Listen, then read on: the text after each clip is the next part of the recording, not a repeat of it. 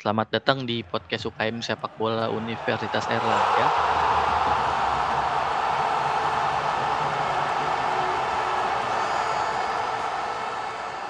Seperti yang dikatakan pada episode sebelumnya bahwa uh, musim 2020-2021 ini emang udah selesai. Tapi kalau dibilang selesai sih secara total enggak. Uh, soalnya tuh masih ada beberapa pagelaran kompetisi sepak bola yang cukup antusias lah uh, bagi para fans sepak bola. Nah kali ini saya masih ditemani oleh partner saya nih Mas Gilang Indana. Halo Mas, gimana kabarnya? Halo, halo. Gimana nih kabar Mas? Baik Mas? Alhamdulillah baik-baik. Oke, aman-aman. Nah, uh, ngomongin Euro 2020 nih Mas nih, yang sebelumnya ditunda akibat adanya pandemi pandemi COVID-19 uh, itu tuh ngebuat seluruh aktivitas dalam sepak bola kan kayak terhenti gitu. Mulai dari liga yang diberhentikan sampai liga yang dilanjutkan tanpa penonton. Nah, uh, Euro 2020 itu yang baru aja mulai minggu kemarin tuh menarik banget nih karena di Euro tahun ini tuh vibes-nya kayak beda banget kayak Euro sebelumnya.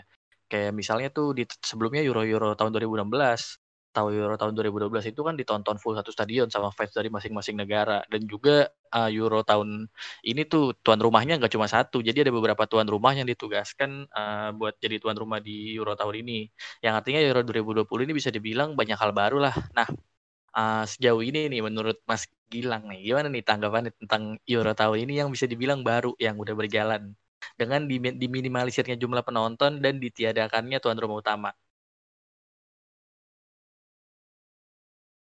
Ah, mungkin kan ini uh, kita take di match day terakhir match day pertama ya. Mungkin yang aku rasain di Euro tahun ini sih kayaknya agak uh, emang kerasa beda sih dari Euro-Euro sebelumnya karena emang uh, penontonnya juga uh, mungkin yang aku kerasa sih kayaknya di, di itu dan aku baru tahu kalau misal Euro 2020 ini nggak ada tuan rumah nggak sih? Maksudnya kayak dia tuh bertanding di uh -uh, jadi kayak dia itu bertanding ya di seluruh Eropa aja gitu sih. Nah uh, mungkin yang kerasa beda di situ sama kayak apa ya? Mungkin atmosfer sih yang aku kerasa yang kayak agak beda tadi balik ke penonton itu tadi sih.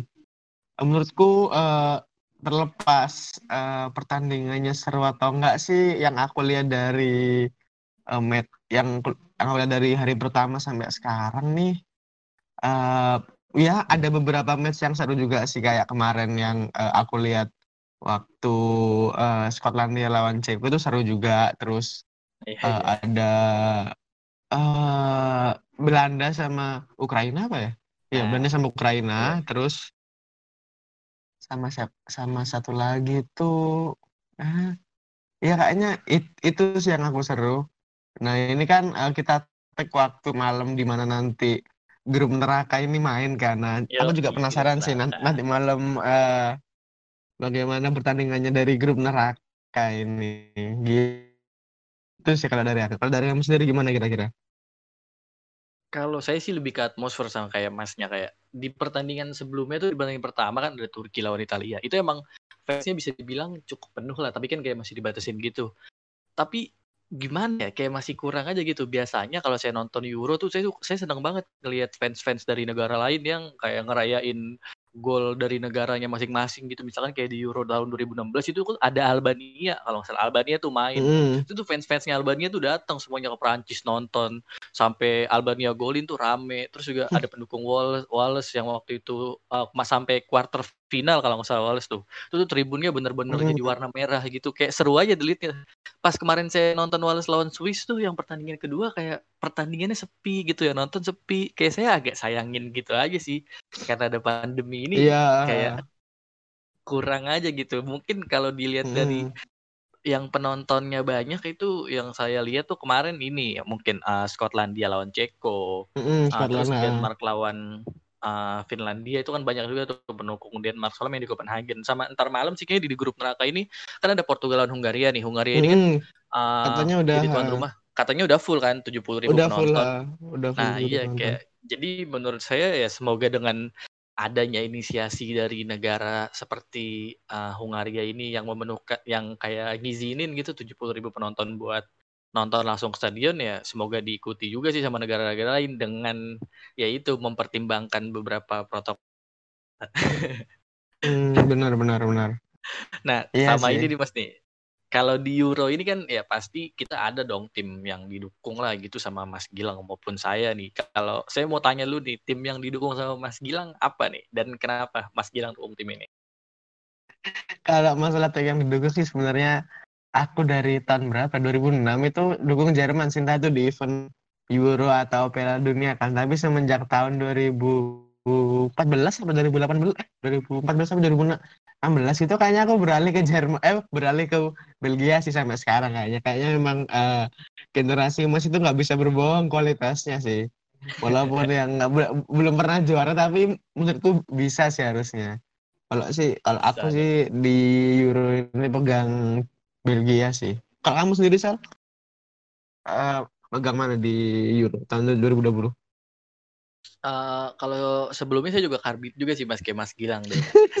kalau saya dulu dulu megang ini, megang Inggris karena dulu dulu banyak pemain MU kan.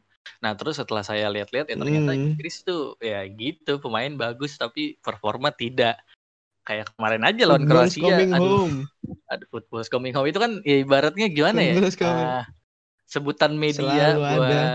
Uh, iya. iya tiap pertandingan Inggris main sampai sampai kemarin tuh Calvin Phillips ya abis nyetak satu asis dan main bagus tuh iya. hidupnya langsung dikulik sama media sampai dibilang sama media digoreng, apa digoreng. Iya kayak sama dibilang sama kayak Pirlo, tuh, kayak Pirlo. Dibilang kayak gabungan kakak. Pirlo, Gattuso, Kakak. Wah, aduh kacau. Kacau banget nih. Makanya dari situ saya kayak udah mulai aduh saya, aduh kayaknya udah gak mulai dukung Inggris lagi deh. Ya sampai sekarang akhirnya kalau saya sih dukung uh, Prancis. Kayak yang Mas bilang tadi generasi Mas nggak bisa bohong. Nah Prancis ini Mas generasi Mas. Nah ini hmm, munculnya bener -bener. di umur yang masih muda kayak Kylian Mbappe sekarang. Yang bisa dibilang di Kylian Mbappe nih pemain yang uh, menginjak umur 20 tahun tuh lima tahun. Jadi dia ada di umur 20 tahun tuh kayak udah lima tahun di sampai sekarang kayaknya Kylian Mbappe umur segitu-segitu aja deh saya rasa deh kayak masih 22, 21, 22 kayak nggak naik-naik yeah. umur kayak masih, masih muda terus. Pemain muda lah.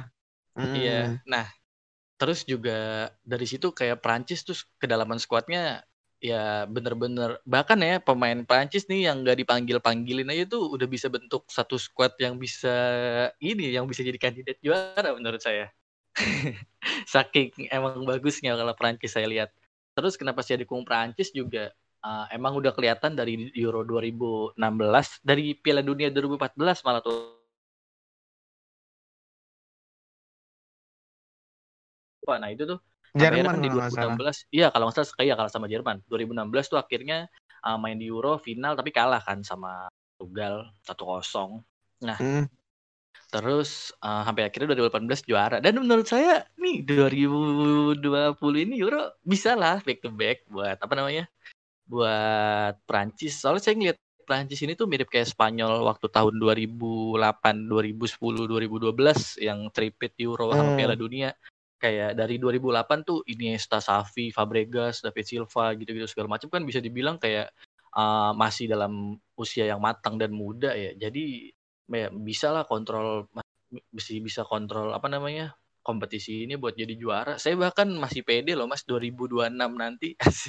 2026 Susah. nanti ini Prancis masih bisa uh, apa ya bersaing lagi gitu Kylian Mbappe udah jadi senior hmm. gitu Asik. ada Kamavinga yang udah main di lini tengah wah saya ngeliatnya Prancis kayak wah banget lah ini tim lah tapi Sal uh, yang aku takutin dari Prancis ini itu itu uh, itu sih kayak yang sama yang dihadapin sama Spanyol sama dihadapin sama Jerman juga sih. Sebenarnya kutukan Piala Dunia itu nggak bakal berhenti oh. gitu loh. Oh, itu iya, sih iya. aku takutin. Aku kira tim uh, yang aku kira bakal nge, apa ya istilahnya kayak uh, breaking the barriernya itu bakal si Jerman gitu loh yang yang yang juara dunia terus uh, di event selanjutnya dia tuh bakal uh, apa ya bakal tampil cemerlang lah nggak kayak Spanyol yang uh, performanya menurun drastis gitu loh.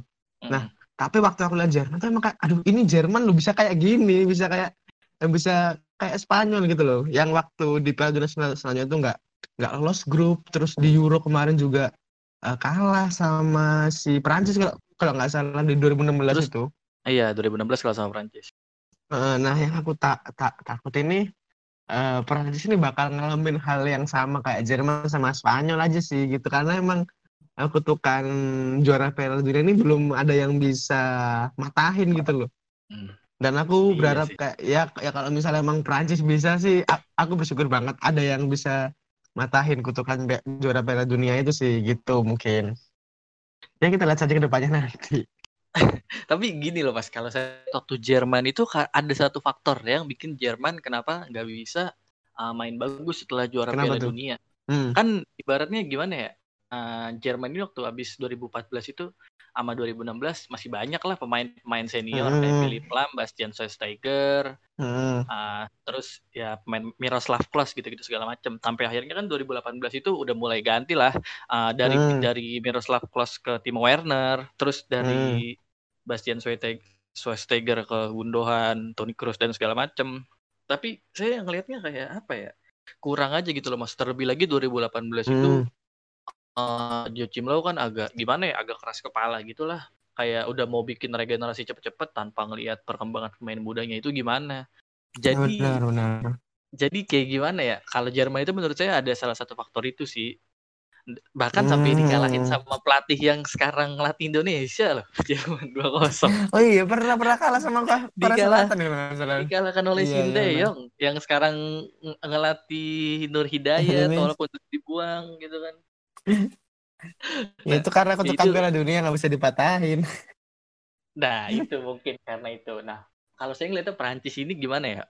Eh, mungkin ya emang kutukan itu emang ada ya. Ya Hmm. tapi kalau saya gimana ya ngeliat Perancis ini kayaknya bisa lah lolos dari kutukan itulah bersama dengan Kylian Mbappe, bersama dengan Antoine Semoga aja Griezmann. bisa. Semoga bisa lah dengan dukungan doa dari Ngolo Kante kan. Pasti bisa lah. Iya, komposisinya nggak nggak nggak jauh beda sama yang mereka juara Piala Dunia kemarin kan? Nggak jauh beda. Paling kayak cuma beberapa pemain tuh yang udah nggak ada kayak kayak uh, Blaise Matuidi gitu-gitu segala macam. Ah. Selebihnya masih sama sih. Paling Iya sama sih, back ha. tengahnya itu Varane sama Kimpembe kan kalau sekarang. Hmm. Ya, ya Jadi- mungkin ah, hmm, Mm, bisa kayak masih sih ya, aman harusnya. lah kalau masih bisa saya. mas. Sekarang saya mau tanya nih Mas nih, biasanya kan kalau kayak ngomongin kutukan Piala Dunia itu ya, ya Jerman tuh kemarin di 2018 termasuk ke dalam tim yang bisa dibilang paling mengecewakan lah.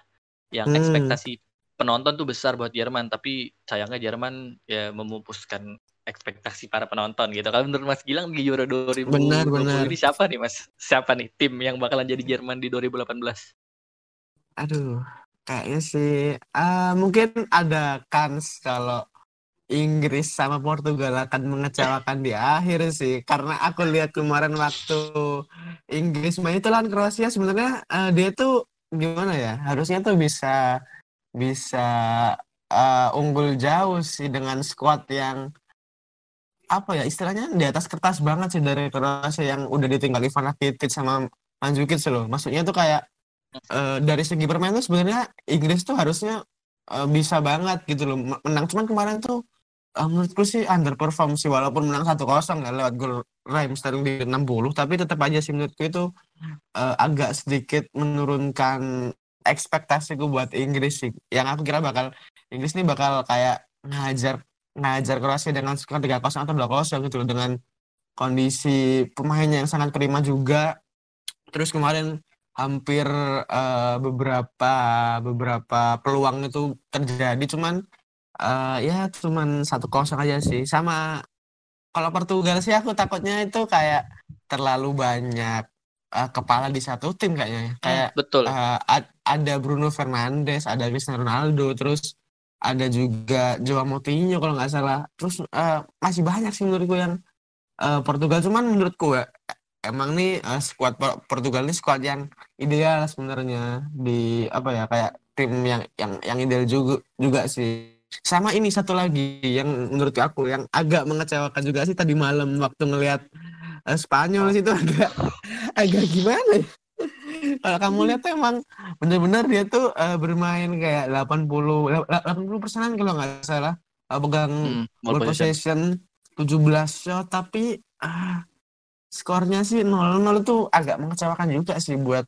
eh, sebagai eh, apa ya Spanyol kan apalagi yang dipegang Luis Enrique itu sih menurutku yang aku eh, sejauh ini masih agak underperform gitu sih kalau menurut kamu sendiri tim tim mana aja kira-kira Kalau saya cuma satu sih mas sebenarnya. Uh, Siapa ke, tuh? Saya sih lebih ke Portugal. Kalau Inggris saya Hmm. kalau saya kalau Inggris gimana ya? Uh, saya nggak ekspektasi besar sama dia. Tapi saya udah tahu bakalan di di, di tim ya ya udah emang itu di, tiap, Hmm. di tiap kompetisi tuh Inggris tuh selalu diunggulkan sama media buat jadi Nah, benar juara benar benar. dengan tagline football's coming home. Orang ya orang, saya juga aneh sama Gareth Southgate gila. Ternyata dia tuh kemarin mainin kiri ki, Kieran Trippier Benar, di kiri benar. buat ngambil set piece. Jadi set Dan- piece taker. Dan ada yang bilang kalau misal dia tuh sengaja masang Kieran Trippier supaya dia tuh bisa eh, matiin laju temen setimnya di Atletico Madrid si Sime Frjago kalau nggak salah. Aku lihat kayak yang benar ini masang Kieran Trippier buat matiin Sime Frjago doang. Aduh. Padahal bek kanannya kan ma- masih Hmm. banyak kan nggak salah. Iya, back itu kayak masih ada ini Hmm. Chilwell, masih ada Shaw gitu. Dan Ada eh, dengan pintarnya Gareth Southgate memasang Kieran Trippier. Ya tapi gimana ya hasilnya juga menang kan dan juga di benar beberapa benar. eh. uh, apa ya tendangan bebas corner gitu emang Trippier terus yang ambil. Nah, Ah. tapi kalau saya ngelihat dari beberapa kompetisi Inggris sih gimana ya? Saya ngelihat Inggris tuh kayak tim yang emang bakalan bagus main di uh, mana eh, di apa? grup. Grup grup, Di grup. grup. eh. Ya, tapi kalau di knockout ya gitu. Makanya saya di fantasi saya tuh saya masang Harry Kane gitu segala macam. Soalnya kayak Inggris tuh gol-golnya biasanya dari bola mati kalau nggak dari penalti. benar, Makanya kayak saya ya udahlah pede aja lah masang nih pemain gitu. Dan kemarin saya ngelihat si Inggris lawan Kroasia sih sebenarnya gimana ya? Emang Inggris tuh megang me- megang permainan ya bisa dibilang ya. Megang Hmm, ah, tapi megangnya itu megang permainan nih nguasain permainan bukan nguasain yang emang main bagus gitu Mas. benar Karena benar. eh. ya gimana ya aneh aja gitu kayak saya ngelihat Burnley lawan Brighton gitu ya udah emang salah satu tim ada yang megang bola tapi ya udah bosenin banget gitu cuma gitu-gitu aja sampai Iya, akhirnya benar. sampai akhirnya ada golnya Raheem Sterling kan yang Hmm. menurut saya juga ya ya udah emang emang emang harus ada lah itu gol harusnya dari tadi orang ada Hmm. beberapa peluang juga Sterling yang nendang burung nah terus kalau yang tim saya ah, ini kan yang tadi saya bilang nih kenapa saya nggak terlalu percaya juga sama Portugal sama persis yang kayak yang Mas bilang tadi terlalu banyak kepala di dalam tim ini sih dan juga menurut saya adanya Cristiano Ronaldo ini bisa dibilang kayak ngehambat eh, ini sih eh, regenerasinya Pemain muda. Portugal Mm. benar. kan banyak tuh pemain-pemain muda yang harusnya emang main ya. Emang kita tahu kan kalau regenerasi itu emang Hmm. harus ada pemain senior. Tapi menurut saya hadirnya Cristiano Ronaldo ini agak sedikit menghambat sih. Dan Ya, juga benar, benar. di tim ini tuh gimana ya Mas ya?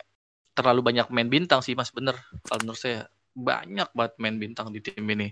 Sampai dari de- belakang ya ada Ruben Dias, di tengah ada Bruno Fernandes, di depan ada Cristiano Ronaldo. Ya emang di setiap lini ada dan emang sebenarnya eh, satu tim yang eh, bisa dibilang kualitas pemainnya mendekati Perancis ya emang ini kan untuk saat ini. Hmm. Tapi buat segi pengalaman nanti eh ya saya agak ini sih nggak kurang percaya agak skeptis gitulah sama tim ini. Dan tadi ngomongin tentang Spanyol nih Mas ya, menurut saya tuh eh, Spanyol permainannya kayak Barca dulu kan, kayak passing passing passing passing Hmm, passing passing bola aja terus. Nah, iya, tapi saya sampai akhirnya tuh kayak agak ngakak sedikit gitu ada ada cuitan sedikit ada tweet gitu di Twitter dari box to box ID yang bilang kalau ya percuma main passing-passing main tiki taka kalau strik- strikernya Morata. Saya tertarik buat nonton dan saya lihat ya emang aduh Morata nih aduh ya Allah Mas. Gak ada lagi kayaknya dia kan nggak nggak punya striker nomor 9 lagi kan selain Alvaro Morata kalau nggak salah. Sebenarnya tuh eh, Spanyol ada Gerard Moreno yang musim ini tuh Nah, udah golin 23 gol. Dicadangin tapi kok kalau Iya, nggak salah. itu dicadangin Iya, iya. nggak dimainin. dia dimainin kan dia masuk ke kan dia kan masuk tim Euro Fantasy kan. Dimainin nih itu loh 16 menit terakhir pertandingan. Cuman dapat dua poin. Ya Allah. Iya, tapi Kurang ya walaupun ini kosong kosong ya saya juga bersyukur sih. Jadi kan di sini Pau Torres clean sheet ya. Saya pasang Iya Pau benar. Torres juga Dapat. 6 poin. Dapat 6 Dapat poin. enam poin. Tapi sayangnya di sini saya juga masang Ferran Torres yang saya kira bakalan golin gitu kan. Tapi sayangnya Hmm. enggak. Ya paling ini salah satu pemain yang saya bakalan transfer sih. Ferran Torres, Ferran Torres ini. Nah, ah, terus selanjutnya ngomong tim yang tadi bisa dibilang mengecewakan nih. Nah, menurut Mas tim underdog tahun ini siapa nih? Sebelumnya kan di tahun 2016 itu ada Islandia yang emang bener-bener Hmm, di luar dugaan. Pertama kali ikut, terus kayak bener-bener pendukungnya hype, ada Viking Club, sampai-sampai Hmm. Islandia ini berhasil menyingkirkan Inggris. Ya, si Football Coming Home itu disingkirkan oleh tim Anta Berantah yang bisa dibilang nih tim bajak laut yang tinggal Orang-orang sendiri Viking. gitu. Ada pulau, iya orang-orang Viking gitu. Menurut Mas gimana nih? Tim Ah. underdog yang bisa dibilang bakalan jadi Islandia di Euro 2016 kemarin. Aku sih kayaknya ada dua sih antara antara si si siapa kemarin tuh yang lawan Belanda tuh? Ukraina Ukraina. sama Ukraina sama itu kemarin. Ceko siapa lihat kan Ceko tuh solid banget loh se, Oh, Ceko. se- Iya. se- secara permainan secara pertahanan sih aku emang solid banget siapa lagi aku kemarin lihat si kipernya tuh loh kipernya apa Thomas Fasli kalau nggak salah. Kan dia kiper Sevilla kan. Itu coba kalau nggak ada Thomas Fasli itu udah eh, mungkin skornya udah dua sama atau tiga dua gitu loh. Yang nyelamatin Ceko dari clean kekalahan itu sebenarnya eh, ada peran besar dari Thomas Fasli juga kita ada beberapa save yang menurutku sangat sangat penting sih dilakuin. Dan eh, waktu kemarin aku lihat mainnya si Ceko sih emang keren sih. Apalagi si strikernya siapa tuh? Patrick Schick yang Patrick nyetak gol dari tengah lapangan gak masuk akal itu. Kok bisa itu? Dan aduh ya emang itu sih kayaknya eh, yang aku lihat bakal jadi eh, the next Islandia di Euro 2020 sih kayaknya antara Ukraina sama Ceko sih gitu kalau menurutku kalau menurut kamu sendiri gimana tim yang Kalau bakal jadi underdog sih sebenarnya. Kalau saya tuh? cuma Ukraina, kalau saya cuma Ukraina, soalnya eh, ngelihat dari kualifikasi kemarin tuh Ukraina benar-benar dominasi grupnya banget. Dia tuh segrup sama Portugal, tapi Portugal tuh Mm-mm. kayak berhasil dikalahin gitu loh sama uh, Ukraina ini. Terus kayak saya ngeliat pelatihnya, wah gila, ada Shevchenko nih, ada Aturan bisa iya main. benar benar benar Kayak Si- kayak masih si- bisa main lagi lah nih Aturan. benar bisa lah gitu. siapa tuh Tapi Grand yang gelandang gelandang ya, Ukraina tuh Ruslan oh, Malinovsky Ruslan, kalau- kalau Ruslan, salah iya, Ruslan itu- Malinovsky. bagus sih itu kemarin aku lihat laporan Belanda cuman emang apa ya apa saja kayaknya bisa kebobolan di menit-menit eh, Iya agak sih. akhir sih ha. Menurut Udah saya bisa ya imbangin dua pengalaman juga sih mas kemarin juga Mm. Eh, kalau pengalaman juga kemarin kalau menurut saya Ukraina mungkin di pertandingan selanjutnya bisa oke ya. Nah saya juga ngelihat kemarin lawan Belanda nih sebenarnya Belanda juga nggak main bagus-bagus amat kan. Nah benar Bahkan ha. tengahnya Belanda tuh Wijnaldum sama yang bagus tuh kemarin menurut saya si ini doang si De Jong doang si Wijnaldum ya emang Hmm. golin tapi menurut saya kemarin agak kurang aja gitu bahkan kemarin sih ngeliatnya lebih bagus mainnya Zinchenko sama Ruslan Malinovsky gitu apalagi Zinchenko Hmm. yang bener-bener wah gila nih pemain bener-bener main dengan serat inilah kayak ngasih nilai 100 gitu lah ketika permainannya wah semangat banget nih pemain Hmm. sampai sampai jebolan tuh teriak-teriak sampai akhirnya kan sempat ngepur gitu kan dua sama tapi sayangnya Hmm. di menit terakhir Denzel Dumfries bisa Jebolan lagi ya mencetak gol gitu kan. Ya kalau dilihat dari tim underdog sih menurut saya Ukraina ini. Terus eh, mungkin ada sih satu lagi yang kayak kem- kemarin Wales sampai quarter final. Kalau tim itu sih menurut saya eh, ini sih apa namanya Denmark. Emang kemarin tuh Denmark kalah Mhm. lawan ini kan lawan Finlandia. Yang gol itu Ah. Joel Ponjan-Palo kalau nggak salah. Nah, Pojan tapi saya Palo ngelihat pemain iya Po- Pojan ya Palo Leverkusen tuh kalau nggak salah. hmm, benar iya benar Atau itu. benar Nah, tapi kemarin tuh di balik itu uh, sebelum Christian Eriksen collapse ya Mas ya. Ini tuh kayak si Denmark ini mainnya bagus banget, tapi kipernya Iya, ini benar, Radeki Radeki nih bener-bener wah gila jaga gawangnya bagus banget Hmm. ternyata dia. Kirain saya kayak cuma bagus karena media Jerman yang naik-naikin aja ternyata Hmm. emang beneran Dia bagus kipernya- gitu. kipernya Leverkusen kalau kalau nggak salah kan Ah, Radeki Si kiper Radeki. Leverkusen dengan apa ya kemarin tuh ya dengan di dengan diberikannya banyak umpan yang dilepaskan oleh Eriksen terus sama wah sama siapa lagi tuh kemarin tuh pemain-pemainnya kan sampai akhirnya penaltinya Pierre Emil Højbjerg gagal. Ya saya agak kecewa Ih, sih itu. astaga itu beneran? Aku masang iya. Pierre Horberg ke, ke fantasi Euroku dan oh poinnya mas nol. pasang. Pasang, waduh aku- saya pasang Radeki mas tapi saya cadangin ganti Donnarumma saya, saya aku tuh pasang pasang dua loh beneran. Kamu nggak kalau kamu tahu aku tuh pasang Erikson beneran. Oh sang Aku Eriksen Erikson kolaps. Emang saya astaga. Ya udahlah ya. Aku pasang Kalau- Horberg juga penalti nggak masuk. Aja udahlah. Kalau saya sih kemarin di Denmark pasang ini Simon Kejair, tapi kan Kejair kan Hmm, jebolan ya, tuh satu. Jadinya poinnya cuma dua. Nah, saya tuh Hmm. ganti sebenarnya saya masang kiper Hradeki. Tapi saya pikir aduh Hradeki lawan Denmark kayak Denmark bisa golin banyak nih. Dan emang saya ngelihat awal-awal tuh peluangan Denmark banyak banget. Sayang terus Hradeki kalau nggak bagus sampai-sampai iya sampai-sampai dapat penalti kan, tapi ditepis sama eh ditangkap sama Hradeki dan Hradeki poinnya 16. Eh 16 13 terus Astaga. Donnarumma poinnya 6 ya. Saya pikir aduh nggak apa belum Ya. rezeki lah ya. Match day Terus 1 di- lumayan lah dapat 69 poin. Terus itu sih sama eh, yang bisa nyebabin Denmark kemarin kalah sih kayaknya emang salah satunya salah satu fak- faktornya tuh masih eh, shock sih kalau nggak kalau kalau aku lihat ya. Karena emang itu kejadian yang eh, gimana ya emang waktu aku lihat live tuh emang kayak deg-degan sih ini kok bisa emang kayak gini? Loh dan aku tuh kayak kaget kalau misal aku pun eh, jadi pemainnya kan emang eh, kalau nggak salah tuh si Smackle tuh dikasih cerita kan de- ke media kalau dia tuh dikasih dua pilihan kalau nggak tiga pilihan tiga pilihan kalau Tiga pilihan. An- antara kalah 3-0 atau main eh, tapi ngajutin 50 menit lagi atau ditunda kalau nggak salah. Itu sih dan pilihannya tuh ya dia eh, si Denmark tuh milih main ma- main lagi eh, waktu yang sama. Cuman eh, menurutku itu agak gimana ya dengan eh, kondisi pemain yang masih shock terus dipaksain main itu emang kelihatan banget sih dari si Denmark kemarin tuh kayak eh, agak agak gimana agak melo melo gimana itu sih. Aku kelihatan banget dari cara mainnya emang. Gitu sih kalau menurut aku Tapi emang gimana ya kemarin tuh agak disayangin aja gitu kalau akhirnya Hmm. matchnya itu dimainin di hari yang sama dengan Hmm, benar, benar. beda. Menurut saya tuh turun kayak ya bisa lah besok-besok tunggu dulu itu kan ya bisa dibilang Hmm, pemainnya masih panik ya. Itu juga golnya Joel Ponjan Palo itu juga menurut saya karena apa ya hilangnya fokus dari pertahanannya benar Denmark benar aja benar yang bikin Hmm. Denmark jadi susah uh, buat bertahan lah gitu kemarin istilahnya. Hmm, Ya agak disayangin aja gitu sih UEFA minta kayak gitu. Harusnya sih kalau lagi kayak gitu ya UEFA tahan dulu lah.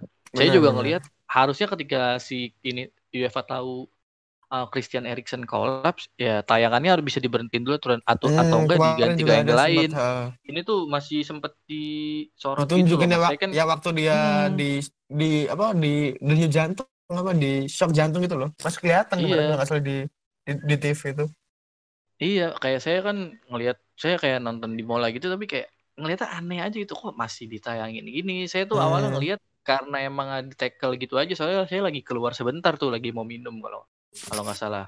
Nah, Hmm. pas saya ke dalam kok masih belum bangun juga nih Erikson. Pas saya buka Twitter tuh nggak taunya ada yang beritain kalau Erikson collapse. ya itu Terus jatuh media eh, masih jatuh masih ini aja gitu kayak masih apa ya? Ditayang. Kayaknya masih nyorotin Erikson gitu. Masih nyorot ke ya. stadion. Hmm. Tuh, saya juga ngelihatnya sayang aja gitu. Sayang buat Erikson, sayang buat Denmark. Hmm. Apalagi kan ini match day pertama ya lawan Finlandia. Benar. Yang notabene Finlandia ini tim debutan yang inilah yang apa namanya tidak diunggulkan lah harusnya Denmark bisa benar poin banyak di sini. Heeh. Kalau di sini menang terus match selanjutnya menang kan udah auto lolos. Jadi kan kalau di sini susah buat Denmarknya sendiri gitu. Mm-mm. Kelihatan banget sih kemarin mainnya kayak hilang banget fokusnya ini. Eh, pemain Denmark agak disayangkan sih. Heeh. Tapi yang perlu diapresiasi dari kemarin sih itu itu sih si Kapten Simon Kjær itu emang Hmm. eh, dia tuh emang kayak ap- apa ya emang eh, aku bilang sih cocok bu- cocok buat eh, bilang itu kayak seharusnya dia tuh man of the match tapi yang bukan versi karena permainannya bagus gitu loh. Karena Iya.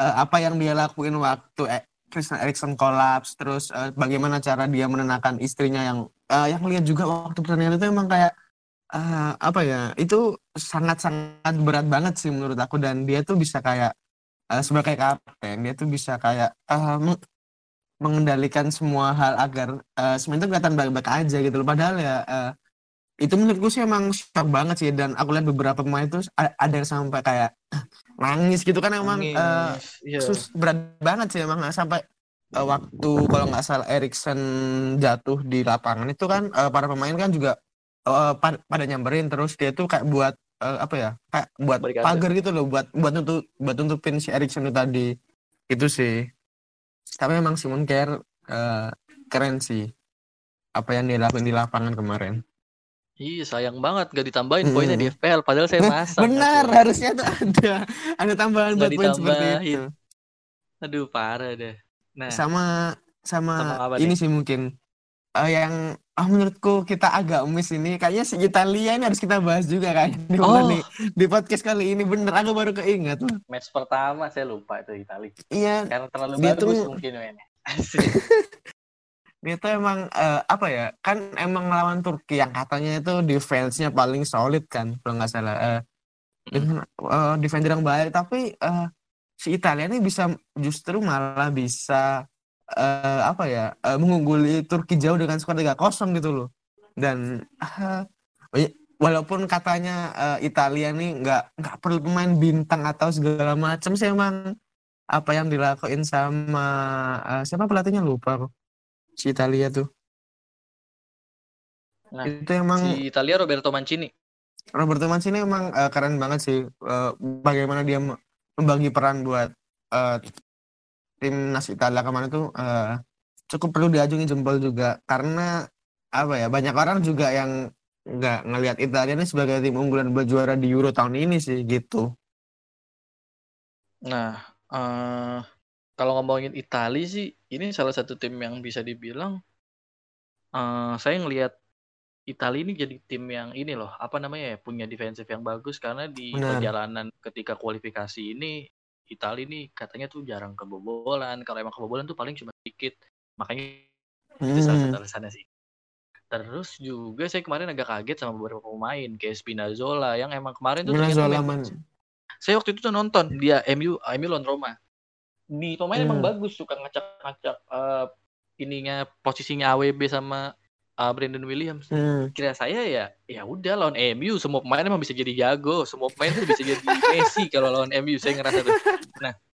Ternyata kemarin tuh ketika lawan Turki ya tiba-tiba main bagus aja gitu dan yang saya yang saya sayangkan nih dari Turki nih beberapa pemain kayak Zeki Celik terus ada Irfan Yazici Hmm. sama Burak Hilmas trio dari Lille yang sebelumnya menjuarai Liga Prancis ini kayak nggak bisa nunjukin apa-apa si Hmm. Zeki Celik dieksploitasi banget sama Spinazzola terus si Irfan Yazici nggak gerak diganti akhirnya pada babak kedua sampai Benar, akhirnya benar. Burak Hilmas yang diving Udah sama tua, di, udah di tua, depan ha. Celini tapi sama Celini dibangunin gitu bahkan saya di sini ngelihatnya apa ya ini kan bisa dibilang eh, apa ya duel antara eh, duel tim defensif terbaik ya satu tim Hmm, solid benar-benar. gitu ha.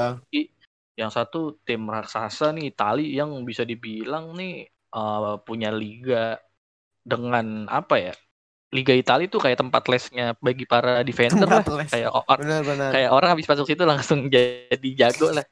Nah, eh kemarin tuh saya ngeliat ada duel antara Celini Bonucci yang bisa dibilang senior di Juventus lawan juniornya Merih Demiral. Mary Demiral benar. Merih Demiral. Du duetnya ini kan sama sama Cagelar Soyuncu nih yang musim ini main di Hmm. Leicester. Bagus juga nih pemain. Tapi sayangnya kemarin tuh ya menurut saya pengal balik lagi ke pengalaman sih. Kayak pengalamannya Celini sama Bonucci itu kan kayak emang udah segudang banget ya. Jauh Kayak banget. kemarin kelihatan mainnya tenang banget mereka Celini sama Bonucci lawan seorang budak Hilmas. Si sedangkan si Demiral sama Soyuncu tuh sama pemain-pemain Turki lainnya kelihatan agak sedikit panik sih. Sampai-sampai kan si Mary Demiral ini bunuh diri ya di gol pertamanya itu Ya, yang si benar, Berardi ah. mau ngumpan. On goal. ha. Heeh. Dan lihat Italia ini juga ada satu pemain yang menurut saya menarik sih ada Immobile kan. Immobile ini ternyata Hmm, uh, saya saya tuh banget. Immobile itu dulu setelah kan dia tuh sempat main di Torino jadi top score cabut ke Jerman main buat Borussia Dortmund terus nggak jelas akhirnya abis dari Borussia Dortmund Dibalikin tuh, uh, ke balikin Lazio kan salah. akhirnya iya ke Hmm. Lazio sekarang ya sekarang bagus lagi gitu saya ngeliat itu kayak eh lah Celi eh Immobile nih kayak pemain jago kandang doang pemain-pemain yang cuma bagus di Liga Italia doang. Di Liga dan ternyata tuh kemarin enggak gitu ternyata main bagus banget kemarin mas. Enggak cuma dia tuh jadi striker yang enggak cuma nunggu bola buat nyetak gol dia juga mau turun gitu segala macem buat Hmm, nyusun serangan. Di beberapa peluang bahkan ada tuh dia yang kayak mau uh, solo skills gitu terus kayak langsung mau nyetak gol tapi sayangnya enggak gol gitu bagus sih ini Itali sih menurut saya jadi Hmm, kandidat benar-benar. juga. Bahkan tapi saya sayang sih Turki. Tadi gitu kalau kemarin gak dibantai sama Itali pengen saya masukin mas ke dalam tim yang bisa jadi underdog tapi kemarin udah dibantai. 3-0, gak, main gak 3-0, gerak bener. iya. Bener-bener gak gerak saya ngeliat udahlah biarin lah nih si Turki. Saya jual ke bapaknya lah. Jual jagoan. Saya ngeliat tuh kayak gimana ya mainnya main sedikit bolanya lepas. Kayak jagoan ngekontrol ngekontrol es krim Turki gitu daripada jago kontrol bola. Turki. Nipu-nipu orang. iya, jagoan kayak gitu sih ngeliatnya. Aduh, sayang banget nih Turki deh. Aduh. Aturan bisa lah nih jadi salah satu penantang. Nah, terus nih Mas nih, kan tadi kita ngomongin tim yang akan mengecewakan, tim yang di luar dugaan. Dan sekarang saya mau nanya nih sama Mas nih, kalau ngomongin kandidat juara nih ya secara objektif. Kalau tadi kan kita ngomongin tentang tim yang didukung tuh kesannya kayak hmm. subjektif banget ya. Kita kayak ngeliat tim bener. tuh sudut pandang kita nih. Kalau menurut Mas Gilang nih secara objektif, kandidat yang emang paling ideal buat jadi juara tuh siapa Mas?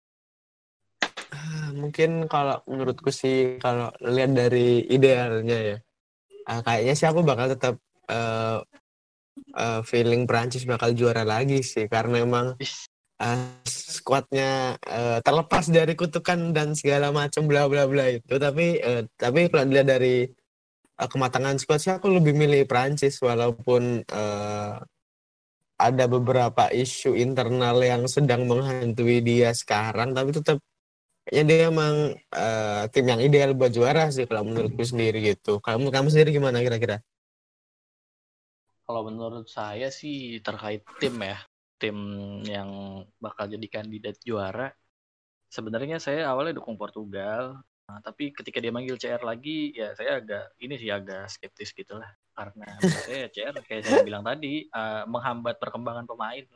Soalnya kayak pasti di sini dia main bukan buat juara eh iya buat oh. juara juga iya tapi juga sekalian buat ngejar top skor itu lah sih ya tapi emang buat juara oh, ya emang iya siapa sih pemain yang gak mau juara uh.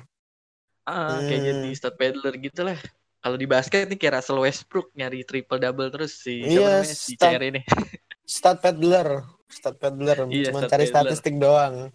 Uh, ya umur ya saya juga gimana ya dia sorry di fans CR tapi ya gimana saya ngeliatnya kayak gitu sih CR sekarang sih udah emang masih semangat buat ngejar gelar tapi ada ada gimana ya ada tujuan lain sih kalau menurut saya CR ini. Nah terus kalau buat kandidat juara nih, ya saya emang fans Prancis dan tadi kan kalau dibilang disuruh bilang objektif hmm. ya saya, saya ngeliat dari semua tim ya emang mendekati Prancis. Emang Prancis. Emang yang Prancis objektif aja. Uh, saya jujur-jujurnya gimana ya? Kayak saya bilang tadi, Prancis mau timnya diganti jadi tim kedua, ya masih dibilang buat juara emang susah, tapi masih bisa dikatakan sebagai kandidat juara gitu. Gak cuma karena nama besarnya doang. Nah, mungkin kalau emang karena nama besarnya doang ada Belanda, eh, ada Belanda. Belanda namanya besar banget kan dulu ada Ruud Gullit, Johan Cruyff, ya legend-legendnya disebutin lah kayak Robin van Persie, gitu, Aaron Robben. Ya tapi kalau sekarang menurut saya ya cuma tinggal ada nama besarnya aja gitu Belanda. Buat hmm. bersaing iya, tapi buat juara, wah aduh enggak sih. Masih susah, saya, masih susah. Masih susah. Nah kalau sedangkan Prancis ini ada nama besar dan ada pemain besar juga yang menurut saya bisa apa ya, bisalah mendukung Prancis buat juara lagi gitu, menghapus kutukan-kutukan yang sebelumnya ada. Asik. Susah. Memang ya, ya kan objektif memang Prancis emang dilihat dari uh, squadnya sih oke okay banget sih kalau buat uh, emang dijauhin juara sih emang kelihatan banget sih si Prancis ini. Iya emang kayak apalagi kan ntar malam bakalan main nih kan. Nah, hmm. ngomongin Prancis yang ntar malam bakal main nih Mas lawan Jerman. Kita sekalian deh nih, kita preview dulu. Menurut Langsung. Mas Gilang gimana nih Prancis lawan Jerman ntar malam? Gimana jalannya pertandingan dan siapa yang bakalan keluar jadi juara? Eh jadi juara. Kok langsung final sih? Jadi pemenang, jadi juara. Ah mungkin aku sih kalau aku uh, prediksi karena emang dari beberapa pertandingan uh, Euro sebelumnya itu jarang pesta. Gol sih mungkin bakal susah sih kalau prediksi si Prancis sama si Jerman ini. Kayaknya bakal uh, menangnya sih bakal tipis gitu. Entah satu kosong ataupun dua dua satu gitu sih. Dan uh, aku juga uh, feeling kayaknya ini bakal pertandingan yang ala juga sekarang dua dua tim ini sama-sama uh, apa ya hati-hati sih lebih tepatnya, lebih tepatnya. Apalagi kan ini uh, match day pertama gitu kan uh, kayak bak bakal jadi berapa lagi. Uh, uh, momentum mereka buat pertandingan selanjutnya gitu loh. Nah mungkin itu sih uh, aku sih feeling kayaknya bakal imbang deh antara dua-duanya entah satu sama atau dua sama atau kosong kosong sih. Itu. Kalau menurut kamu sendiri gimana prediksimu buat nanti malam? Kalau saya sih ngelihat prediksi ya Prancis sama Jerman sebenarnya saya kalau dari sudut pandang saya sebagai fans Prancis tentunya saya megang Prancis. Ah, Tapi saya nggak megang Jerman sama sekali sih jujur. Nah, saya uh, agak sedikit mikirin seri juga. Saya bakal saya agak sedikit yakin kalau Jerman bakalan golin. Uh, soalnya karena di beberapa pertandingan friendly terakhir tuh Jerman ya bisa golin banyak. Ya emang sih lawannya kayak Latvia gitu segala macam. Tapi kan itu bisa naikin percaya diri mereka buat di Ah, babak benar. selanjutnya. Nah, tapi yang saya takutin nanti nih si Jerman ini takutnya dibantai gede gedean gitu kayak habis-habisan Hmm, gitu, gitu lawan Hmm. Spanyol. Kan sebelumnya per Spanyol lawan Jerman tuh Ah, Jerman dibantai 6-0. iya benar benar benar. Jerman benar, dibantai 6-0. Ak- ak- Tapi saya ngeliat ah, sekarang ah, ada udah ya, kayak Havertz yang udah mulai panas lagi kan udah mulai gimana ya di Chelsea udah panas di negara juga panas terus ada Thomas Muller juga sebagai yang pak dipanggil mentor kembali. di bagian depan. Akhirnya dipanggil kembali. Ya akhirnya si Joachim Hummels. udah sendiri lah setelah sebelumnya bilang aduh udah saya nggak mau panggil ke Thomas Muller, Mats Hummels, Jerome Boateng dan pemain-pemain senior lainnya. Sampai sekarang akhirnya Mats Hummels dan Thomas Muller dipanggil. Aduh Joachim Low jilat udah sendiri nih. Ya itu saya agak takutin sih. Soalnya kan saya yang saya bilang tadi Jerman di 2018 itu uh, underperform karena kurangnya pemain senior yang ada di setiap Hmm. lini. Nah, kalau sekarang kan ibaratnya udah hadir kembali dengan nama yang berbeda lah pemain-pemain senior itu. Jadi ya kalau buat golin sih mungkin Jerman bakalan golin tapi ya buat yang keluar sebagai pemenang saya lebih Prancis sih kalau jujur. Hmm, Pertandingan ntar malam mungkin kalau bisa dibilang skor 3-1 lah buat Prancis ya. Oke. Tapi Mbappe yang langsung ag- hat-trick. agak-. Tapi yang agak aku sesali nih karena kan eh, ntar malam nih aku pasang Giroud sama Gnabry dalam satu tim yang sama. Aduh kayak aduh kenapa masukkan di tim yang sama ya? Padahal pertandingannya sama-sama besar loh. Eh, Oh, Karena- ma- mas ini ma- masang Masang- ini, ma- masang, Giroud pasang sama. Giroud, Giroud sama Gnabry. Sal, Oh. aku mikir kayak aduh kenapa? Emang aku jagain eh Perancis buat menang sih, cuman kenapa kenapa aku pasang Gnabry gitu loh? Aku nggak sadar aja sih. Ah, ah, ya udahlah. Ya nggak apa-apa, apa-apa masih sih, masih di pertama kalau- juga. Kalau pasang kalau pasang dua striker di depan tuh nggak apa soalnya kayak masih ada potensi buat golin yang kacau tuh kalau pasang dua pemain di belakang dengan lawan yang bersamaan misalnya kayak Mas ntar tuh pasang Varane tapi Mas pasang Hmm. Hummels kan jadi agak aneh gitu. Oh, Kalau oh, dua-duanya kejebolan jadinya nggak clean agak sheet susah gitu. juga. Iya, iya Oke. benar benar benar benar. Oke, mungkin dari pembahasan episode kali ini nih di episode yang membahas tentang Euro, kalau dari saya bisa dicukupkan sih, Mas. Soalnya sedikit lagi juga bisa dibilang nih ada pertandingan nih, ada Portugal melawan Hungaria Bener. dengan penonton Kita- yang full gitu. Iya, Mas kita Gilang mungkin ada ada kata-kata terakhir mungkin. Ah, mungkin eh, udah juga sih karena emang Euro masih panjang juga mungkin eh, beberapa minggu ke depan kita masih bahas Euro dan ya buat pendengar yang nggak tahu kita ini take jam 10 malam jadi ini mepet sama pertandingan yang habis ini dimainin gitu. Ya, ya, aku biar sih- sekalian ngabuburit Ah, lah, ngabuburit. Ngabuburit. Mumpung besok libur jadi nggak nggak apa. Langsung aja. Oke. Kalau aku sih Oke. udah sih gitu. Oke, yaudah thank you banget nih buat Mas Gilang sama buat pendengar yang udah mau dengerin. Ah, jangan lupa di share juga podcast kita. Sampai jumpa. Oke.